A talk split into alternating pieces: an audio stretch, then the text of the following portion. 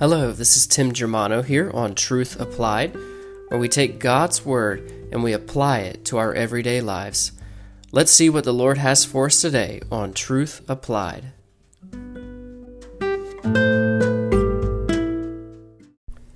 Today we're going to look at Matthew 7 7 through 11. Jesus comes back to the topic of prayer. He addressed it in Matthew chapter 6 with um, warning us against vain repetitions, warning us against praying just to be heard of men and not to present our needs to God. He gave us that wonderful pattern for prayer about our Father which art in heaven. And he went through how we ought to praise God. We ought to seek our daily needs. We ought to seek forgiveness. We ought to forgive others. We ought to present what we need. We ought, and we ultimately ought to seek God's will. And so he moves back to this Let's look in Matthew 7 7. Ask and it shall be given you. Seek and you shall find. Knock and it shall be opened unto you.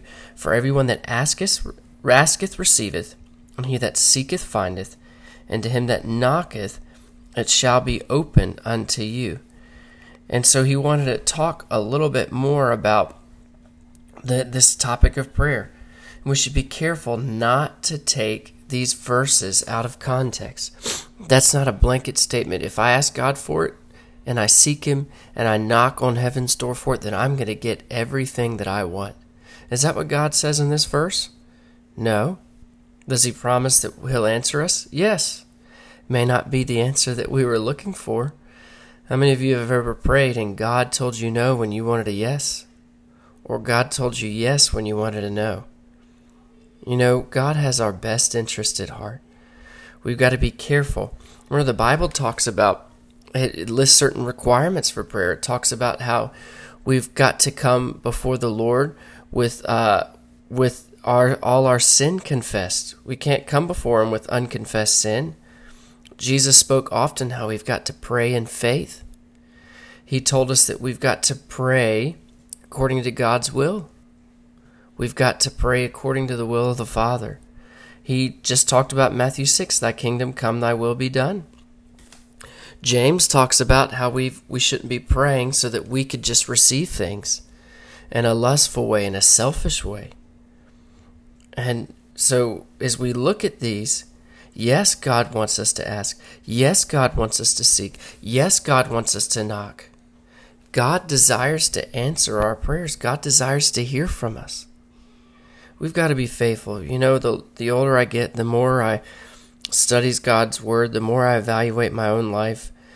I feel like the matter of prayer is what's most lacking in churches today and what's most lacking in my own life. You know, we all too often our prayer lives are not very healthy. And yet it's such a vital part of the believer's walk. And you say, "Well, God God has his plan and he's going to do whatever he chooses to do." Yes, God has His plan. And yes, God's plan for us is to ask and to seek and to knock, to go to Him in prayer. He knows our needs, but He asks us to present them to Him anyway, doesn't He? He asks us to seek Him. He asks us to continually present them before Him. It shows our dependence on Him. It shows our acknowledgement of Him as Creator God and as Lord.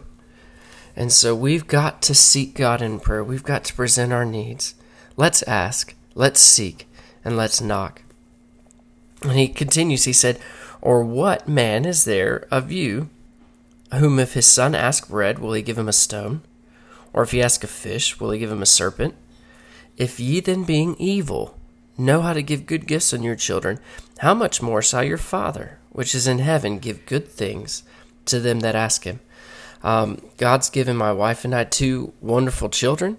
Um, just like with you all, if you have children, sometimes they're it can be trying, and sometimes it's like they're perfect little angels, and sometimes you think, "What in the world happened to this child today?" Just like earthly fathers desire to help their children and to give them what they need, we too should try, or, or God also desires to give us the things that we need and the things that we ask. You know, if my son or my daughter came up to me and said, Dad, can I have some water? Am I going to give them a rock? Am I going to give them something random? No, uh, they need the water. I'm going to give them the water.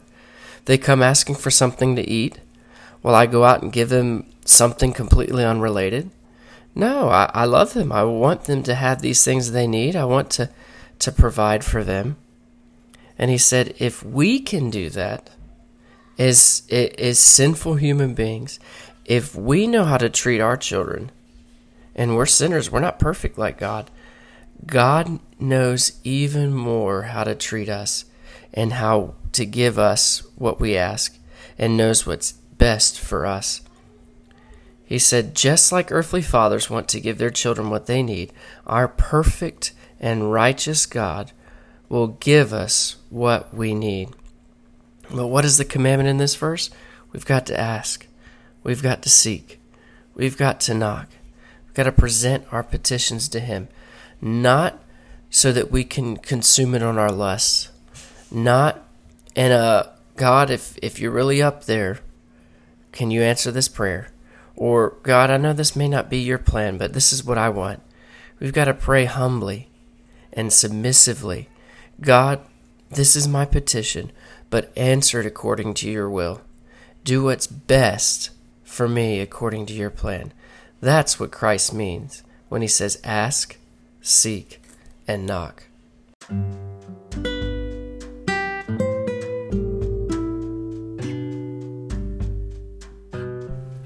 Thank you for taking time to join us on Truth Applied. Please take a moment if you haven't already and subscribe to the channel. But most importantly, remember, let's put into practice what we've heard today. Let's be doers of the word and not hearers only.